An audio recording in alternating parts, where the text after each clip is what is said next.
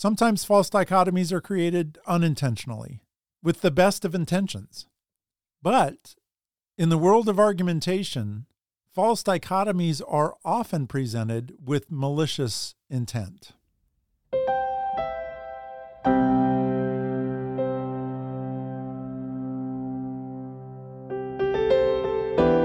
This is Greg Hall, and you have found your way back to another episode of the Rethinking Scripture podcast.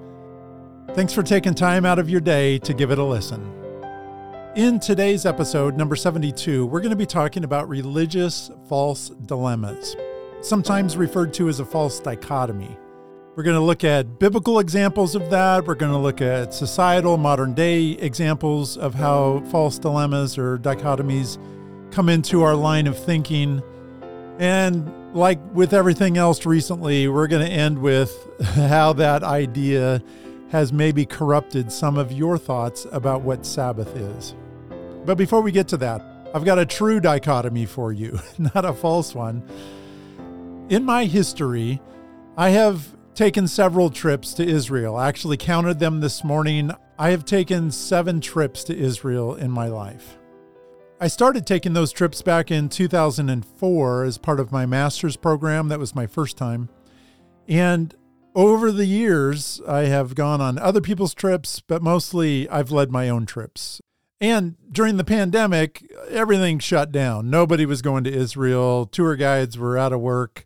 Lots of people did not travel to the Holy Land in the last few years. But those trips are starting to pick back up again. And along with that, I've been approached by a couple families that have had interest in traveling to Israel. And so I have put together a trip for next year, February of 2024. Got a trip to Israel going. And so the true dichotomy, the real question I have for you today is are you going to go on the trip to Israel with me?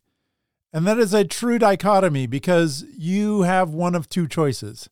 You will either go on the trip to Israel with me or you won't.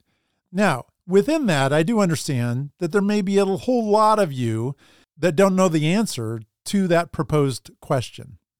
You may have interest in knowing more about what a trip might look like. You might have questions about your physical safety while you're in the land. And so, what I've done is created a web page at rethinkingscripture.com. You'll see right on the opening splash page a link to the information about this trip. I include the price, I include the proposed itinerary for each of the days. And I try to answer as many questions as possible in that type of format. But I'm guessing if you make your way there and you do have some interest, you might have some questions that come up above and beyond what I've stated there. There is a connect tab on each of my websites, rethinkingscripture.com and rethinkingrest.com. And that is the easiest way to get in touch with me at any given moment of your day. So, the true dichotomy that we're starting the episode about false dichotomies about is would you like to go to Israel with me? I would love to have you on board. We're looking at a group of maybe 20 to 25 total. So let me know if I can add you to people that are potentially interested. And then that just gives me the go ahead to hound you relentlessly until you say yes. and before we leave the Israel trip, I also just want to mention because some people have this question. I plan on having several class times before we leave in in the months leading up to uh, our departure, where I will go through the itinerary. I'll talk about theology. I'll talk about placement in the land, what stories uh, you want to brush up on before you get there. Because literally, when you get to Israel, if you've been, you know, it's like drinking out of a fire hose. I mean, we are going fast and furious through a land that is so deep with history and stories and theology that if you don't do some amount of preparing ahead of time, you're just not going to get everything out of a trip like that that you possibly can. So we start with a true dichotomy. And now, for the rest of this episode, we're going to dive into this idea of false dichotomies, or probably better to say false dilemmas. And some of you are thinking back to that uh, philosophy class or that uh, argumentation class that you took in college that was just so long ago. And you're not remembering all of the logical fallacies that one can make in an argument. We're just going to cover this one today. It's the false dichotomy. And as I've shown, some sets of choices are actual dichotomies. I mean, you've got two choices. For instance, not just Israel trips, but you can either have a sip of water right now or you can choose not to have a sip of water right now. Uh, that's a true dichotomy. And to be a true dichotomy, you can't help but choose one option or the other option. In a true dichotomy, you must fall under one category or another. But the problem is the way we've learned to argue within our cultures is to oftentimes pick our side and then attack what we see as the other side. So, in our logic, what we're doing, whether we realize it or not, we're creating a dichotomy. And so then the question becomes is this a true dichotomy? Are there really just two options from which to choose? Or have we oversimplified something and are we ignoring maybe some possible answers that we haven't even thought of? So sometimes people that create false dichotomies are doing it unintentionally. Uh, for instance, they actually think there's only two options, either because they haven't studied something more fully to understand the complexity of it, or they've just been introduced to a concept in a certain way that only allowed for two options. Maybe that's just all the exposure that they've had to it. And they may be well studied on those two options, but those aren't really the only two options. So sometimes false dichotomies are created unintentionally with the best of intentions. But in the world of argumentation, false dichotomies are often presented with malicious intent. And we're going to take a look at biblical examples of that today. We're going to talk about maybe how that's seeped into our culture. And then we're going to finish because I've written a book on the Sabbath. I don't know if I mentioned that earlier.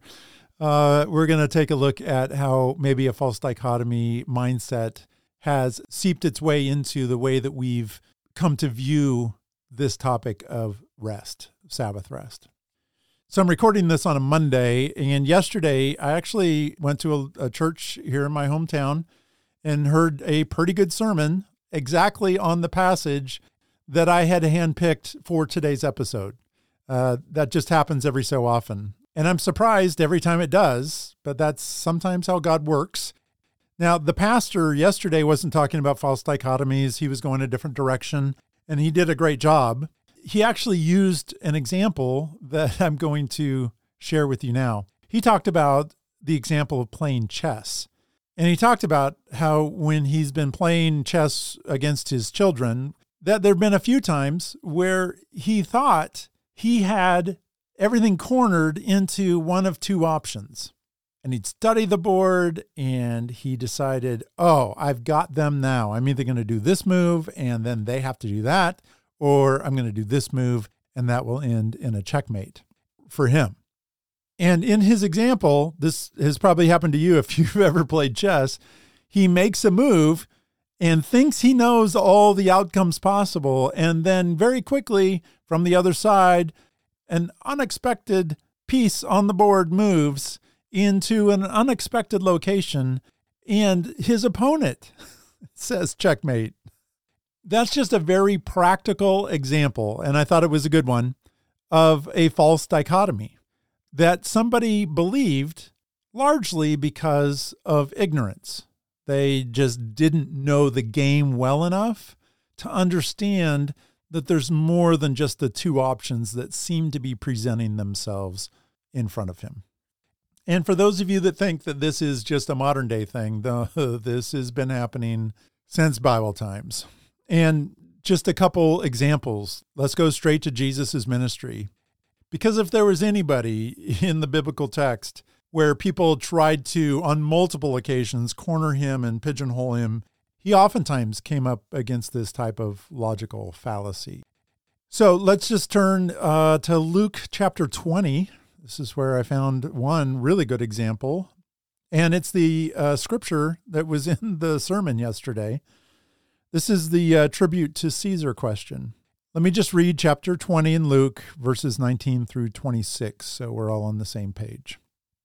The scribes and the chief priests tried to lay hands on him, as Jesus, that very hour, and they feared the people, for they understood that he spoke this parable against them. What parable is that? That's the one just directly before this in the scripture. It's the parable of the vine growers. You can go back and look at that yourself. Verse 20 So they watched him and sent spies who pretended to be righteous in order that they might catch him in some statement, so that they could deliver him to the rule and the authority of the governor. They questioned him, saying, Teacher, we know that you speak and teach correctly, and you are not partial to any, but teach the way of God in truth. So they're buttering the bread there. and then here comes the question Is it lawful for us to pay taxes to Caesar or not? And because we're on the topic of false dichotomies, I just hope that you listen to that. Let me read it again, let you recognize it for what it is before we even go any further. Verse 22 Is it lawful for us to pay taxes to Caesar or not? But he detected their trickery and said to them, Show me a denarius. Whose likeness and inscription does it have? They said, mm, Caesar's. And he said to them, Then render to Caesar the things that are Caesar's, and to God the things that are God's. And they were unable to catch him in a saying in the presence of the people. And being amazed at his answer, they became silent. So that's the story. Jesus is approached by these religious leaders, the scribes and the chief priests, and it says they tried to lay hands on him. I think that's different than what happens in a lot of church services when people are praying. They just wanted to get their hands on him and throw him in prison. That's where they're at. They're frustrated at this point. And what they come up with is this brilliant idea that probably would have worked on most people. Okay. So uh, remember, these are the religious leaders, uh, which just means they're real uh, religious smarty pants of their day. Okay. And they've put this question together. And even though somebody may think there's more than one answer, sometimes when a smarty pants asks a question, you start questioning yourself, right? You start questioning, well, I thought there was a different answer, but they've only posed two possible answers here. So maybe I should just pick one of the two. And maybe that's what they were thinking Jesus would do. Or maybe they were just ignorant enough to not know that there was a third option. And in this case, I'm going to suggest it's malicious intent. Uh, these people were probably not just ignorant. But because of their silence at the end, I honestly believe that they thought he had to pick one of these two answers. I don't think if they recognized a third possibility, the one that Jesus came up with, I'm not sure they would have asked the question the way they asked it or in the setting that they asked it. They were trying to one up him, and they thought this question was going to be their ticket home. What are the two options they gave? Is it lawful to pay taxes or not? And Jesus takes their two options, and his answer is really interesting.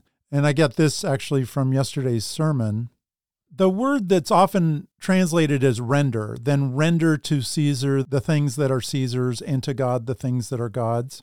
That is a word in the Greek language that is pay back or give back.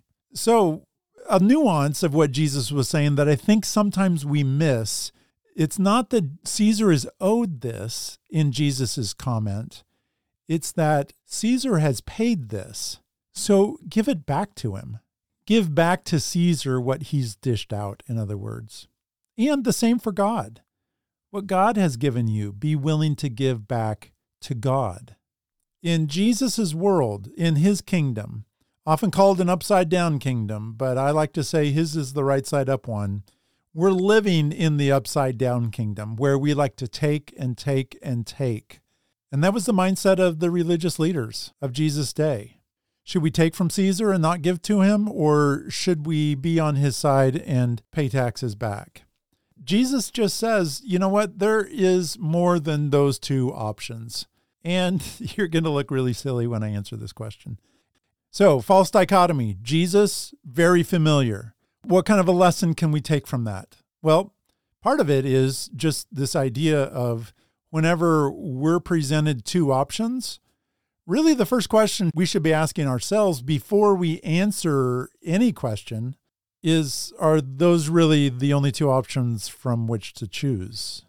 And so maybe it's a timeout, and because you don't know what the options are, it's timeout. I'm not going to answer that right now. And the longer I go, especially in this world of theology, in answering people's questions as a pastor and, you know, on a podcast and everything else, I become more hesitant to answer any question. and more often than not, uh, you'll hear out of my voice, uh, give me a little bit to think through that and maybe do a little bit of study, and then I'll present to you what I find. And there's absolutely nothing wrong with that. Well, just after that Caesar question in Luke chapter 20, there's a question about the resurrection. And in this story, it's the Sadducees that come to him and they promote this very elaborate story. Now, there were seven brothers. Well, probably more common in Israel than it is today. And the first took a wife and died childless, and the second and the third married her, and the same way all seven died, leaving no children. And then finally, the woman died. And the Sadducees, who, by the way, didn't believe in the resurrection, that's the whole purpose for the question, they said, In the resurrection, therefore, which one's wife will she be? For all seven had married her. And again, they're just trying to present some sort of a dilemma for Jesus. They didn't believe in the resurrection, so they didn't even think this was a true scenario, but they've concocted this because they know Jesus did. And so, in this false dilemma that they've created, Jesus again goes outside the box and comes up with a response that wasn't even on their list.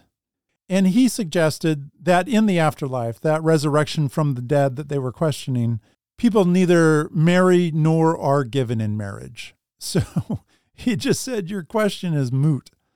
And then he went on to prove from the Old Testament scriptures that there actually is a resurrection based on the text that the Sadducees did accept. So, getting ready to round out this section, one last one that's very common, and it's a questionable passage, John chapter 8. It's not in all of the copies of the text that we have, but it's the one of the woman caught in adultery. If you remember, they bring Jesus a woman, been caught in the act of adultery, and they basically said, what should we do? The law says to stone her, kind of trying to give him two options. And he said, Oh, you're right. Yeah, the law does say that. And uh, it also suggests that the, the people that brought her should start the process. So why don't you guys go ahead and start that? And then people left. There are often, specifically in the religious realm, there's often more than just two options from which to choose. And if you've grown up in a tradition on any given topic that really only presented one or two options, usually it's the one that you believe and the one that is exactly opposite of you. We've done a great job of picking fights this way over the years, over the decades. And so it's time to learn. Learn from the Savior. Look at how he handled himself. Now, obviously, he's got a leg up because he's the Son of God, but uh, we have been given his spirit. And that spirit may not lead us into the exact words to say to a question, but it will lead us into all truth. The Holy Spirit of God's going to help us understand when we've been given a false dilemma.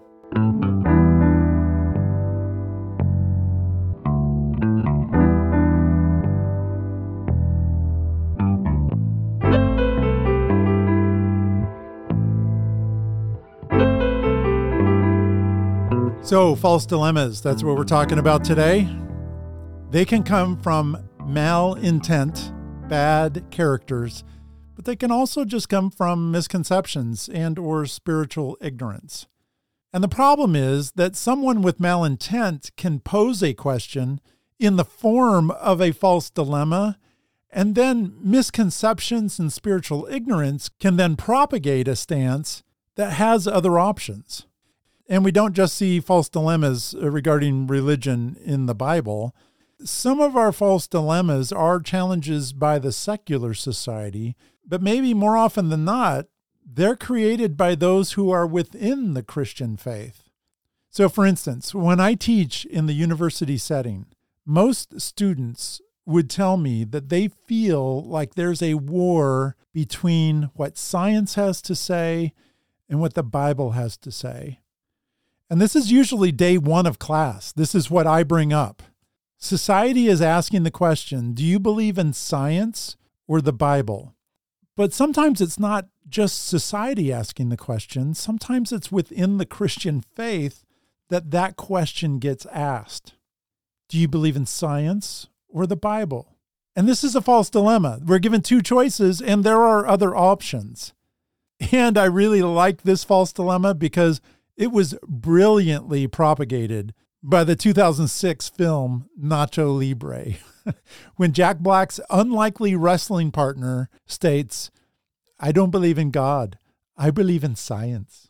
And that was me trying to sound like him, not doing a real good job. A statement like that, I don't believe in God, I believe in science, that statement alone presents a false dichotomy. Any scenario that makes you choose between those two choices either doesn't understand science or it isn't understanding the Bible correctly, or maybe a combination of both. So, we've talked about it. Sometimes people offer a false dilemma intentionally as a strategy to gain an advantage. But sometimes it may innocently seem like there's only two options when a closer examination reveals a much more complex situation. That's true of the science and Bible. If we really believe in a God that created the cosmos, that God also set up the rules in which science has to follow. So, do you believe in the Bible or science is a false dichotomy? There's an option where you can believe in both. And it may not be the understanding that we currently have on a particular issue in science or an understanding that we currently have on a religious issue from the Bible, maybe that's our ignorance. Maybe we're just not understanding the full gamut of what the possibilities are. And over the years, it's been religious denominationalism that has really caused people to believe that there are only two options regarding many different topics. This is how this plays out. Denominations will pick a distinctive, something that sets it apart from other denominations, and then they'll go out, eh, I think innocently enough, to prove that that distinctive is true. And oftentimes, the easiest way to do that is to pick a friendly fight with another denomination's practice or belief. And I say friendly regarding those fights. But historically, these disagreements are at varying levels of seriousness. Within the last few generations, disagreements over distinctives could get one removed from church membership. But if you go back further in history, people were labeled heretics, sometimes killed over such disagreements. You want to do something fun someday? if you haven't looked at this uh, in this context before, just do a Google search for what Christian religious leaders were killed and labeled heretics. That's a really long Google search, so maybe you can shorten it up.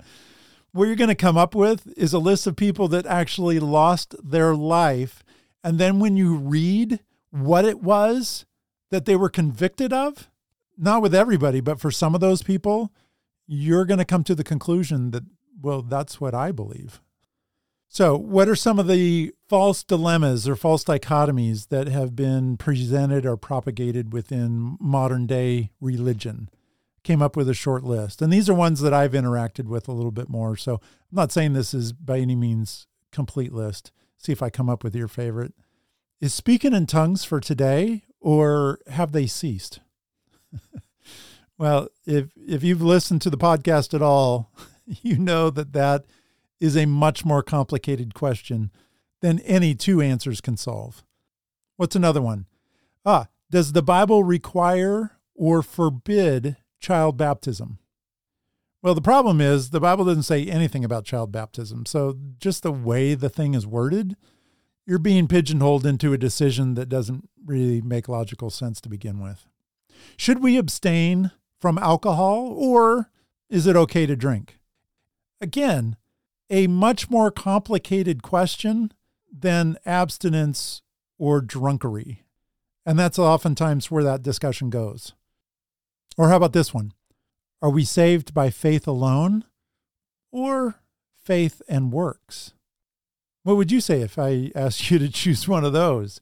Are you going to go with James or are you going to go with Paul?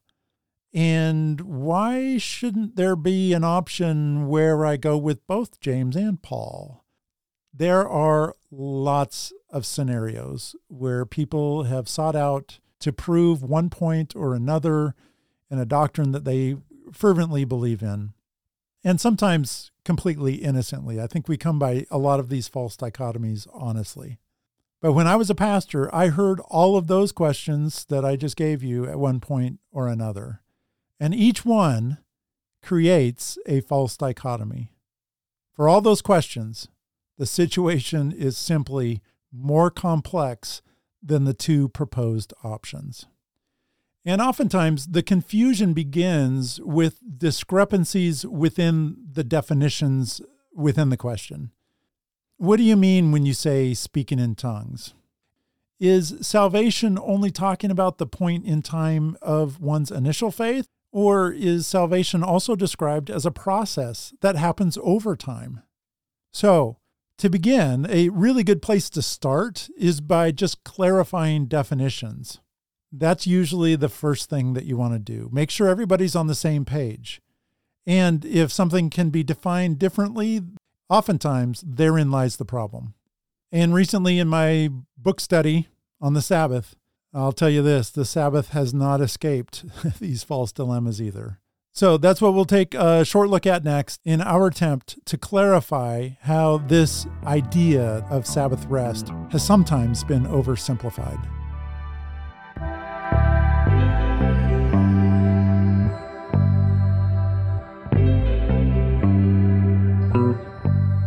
So, we've been introduced to the false dichotomy fallacy, and we've also dipped our toes into that fallacy's involvement into some of the topics of the Christian faith. To finish today's episode, I'd just like to dive, uh, like I said, a little further into the topic of biblical rest, and specifically Sabbath. Have people used false dichotomies, either intentionally or unintentionally, with the result of confusing the idea of Sabbath rest? Well, uh, yes, that, that's going to be my answer. Yes. Let's just start with some of the questions that I often hear. Is the New Testament Sabbath on Saturday or Sunday? Do I have to put my electronic devices away to properly observe a Sabbath? Do Christians even need to observe a Sabbath? Didn't Jesus abolish the law? And let me just say, for those questions and many more very common questions within our modern Sabbath discussions, they have more options that we've not yet considered. I've said this in previous podcasts. Most of the books written today having to do with Sabbath observance assume the premise that the fourth commandment practice of taking one day a week off is the modern day goal of experiencing Sabbath rest. Let me just say that again because it's commonplace to me, but I want to see if you agree with this premise most of the books today having to do with Sabbath observance, they assume that the fourth commandment practice of taking one day a week off of work is the modern day goal of experiencing Sabbath rest. Is that what you've been told to believe? Is that where you've landed on rest? Well, there are several false dichotomies hidden within our modern discussions. Like I just said, when someone assumes a day of rest is the crown jewel of Sabbath rest, they've already really decided more than a few things. And let's talk about some of them. Number one, a one day a week view of rest assumes the Ten Commandments are still applicable today because they are a subcategory of the Mosaic Law that has to do with moral behavior. And let me just explain some modern theologies approach the Mosaic Law assuming it can be broken into subcategories of civil, ceremonial, and moral instruction. And they've concluded that the Ten Commandments are 100% moral instruction. And therefore, because it falls into that category, the Ten Commandments still apply to believers today. But moderns have segmented the law this way. And by doing so, we are attempting to answer our own questions, the questions we have about how to properly follow God's law. Nowhere does the Bible suggest that the Mosaic law should be broken down into these particular smaller segments. In fact, if you go to Acts chapter 15, when the Jewish believers are trying to figure out what part of the Mosaic law Gentile believers should be required to follow, they come up with a list that doesn't include any of the Ten Commandments. So, and it's important to understand that segmenting the law in this way, civil, ceremonial, moral, categories, it allows people to ignore the full theology of rest that the Mosaic Law presented. There were several other Sabbath laws that God gave to Moses for the people to follow. You, know some of these if you've been hanging around church at all. God gave the ancient Hebrews not just the fourth commandment, but he also gave them additional days of Sabbath rest each year attached to the Jewish festivals. He gave them instruction to observe a year of Sabbath rest every seven years. And every 50th year, they were to observe a second consecutive Sabbath year. And they called that the year of Jubilee. It was a crazy year. I talk about it in my book in a little more detail. In other words, in the Gospels, when Jesus said the Son of Man is Lord of the Sabbath, he wasn't saying that he is Lord of the practice of taking one day a week off of work. I mean, I honestly believe if Jesus was here in the studio today, I'd say, Hey, Jesus, because we're kind of informal like that.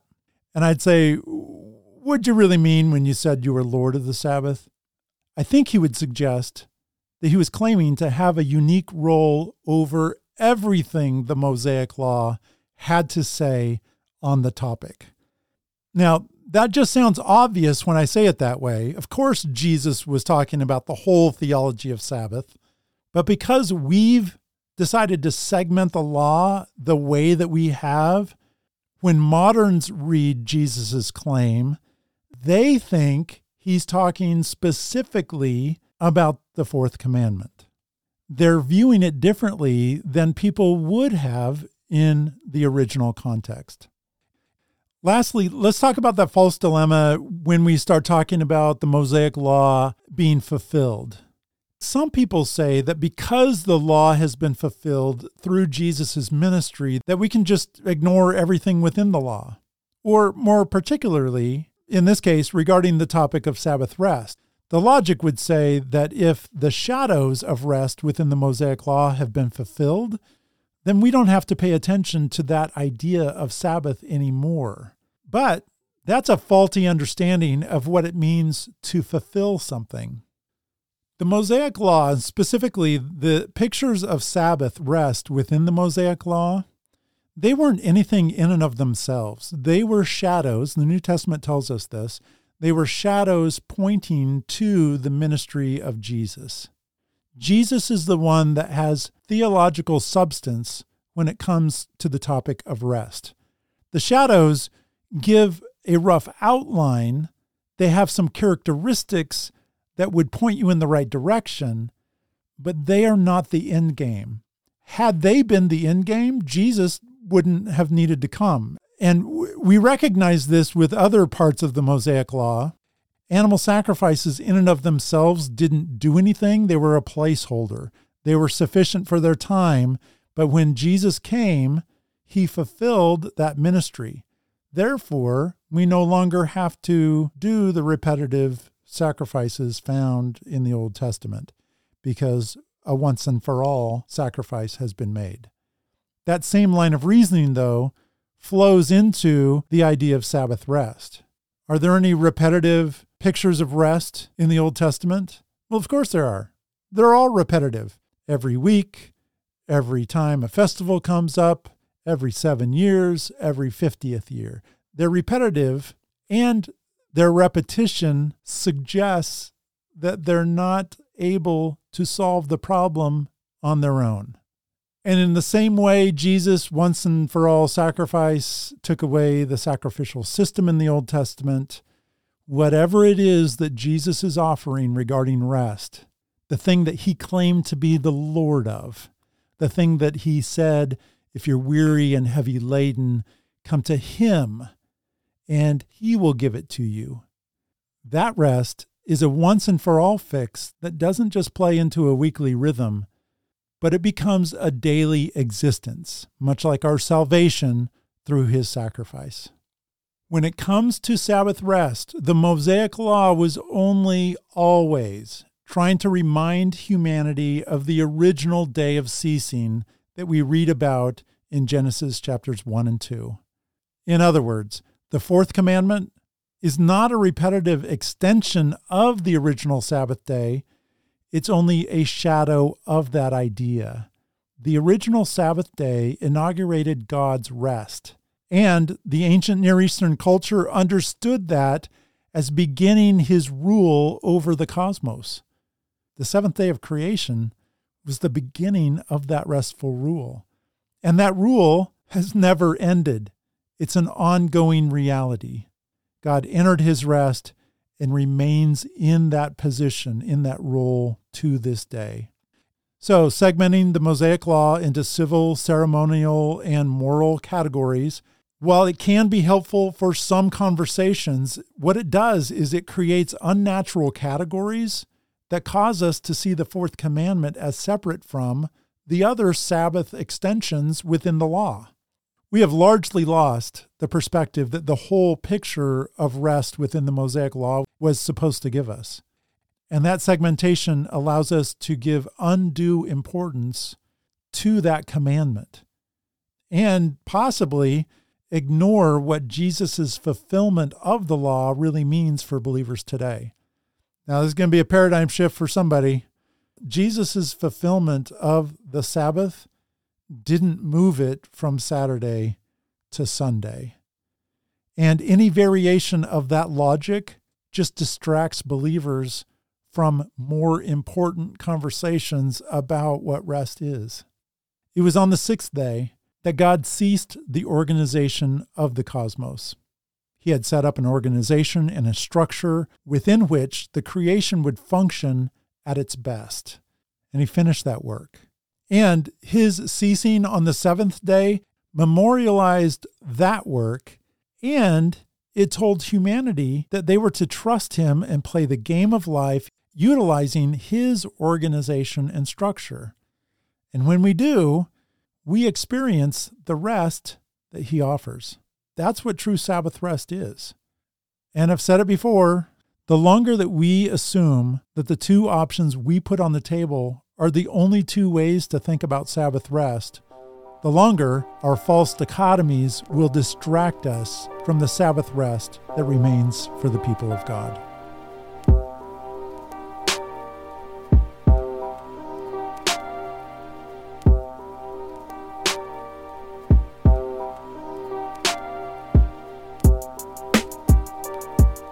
Well, how'd we do we kind of tackled the religious false dilemmas, false dichotomies. We've looked at it from several different angles. If there was really one takeaway, uh, not just about Sabbath, but just about this line of reasoning that has infiltrated a lot of our thinking, I think let's just plan on slowing down a little bit. And when somebody poses a question, let's not feel like we need to have an answer. I mean, yes, we need to have an answer for the hope that lies within us. There's no question about that. But false dichotomies put us in an awkward position. And if we're not familiar with the question or the possible answers, spitting out some sort of uh, Jesus, love, the Bible, one of those answers, well, it may have worked in church, but it may not always get you to the right end. Thanks again for listening. I really appreciate the time that you invest every time you click on the Rethinking Scripture podcast. Why don't you think about somebody in your life that could use a good listen to today's episode? Give them a call right now. Uh, forget that. Nobody calls anybody anymore. Send people a text, or for that matter, send them a fax and tell them about the Rethinking Scripture podcast.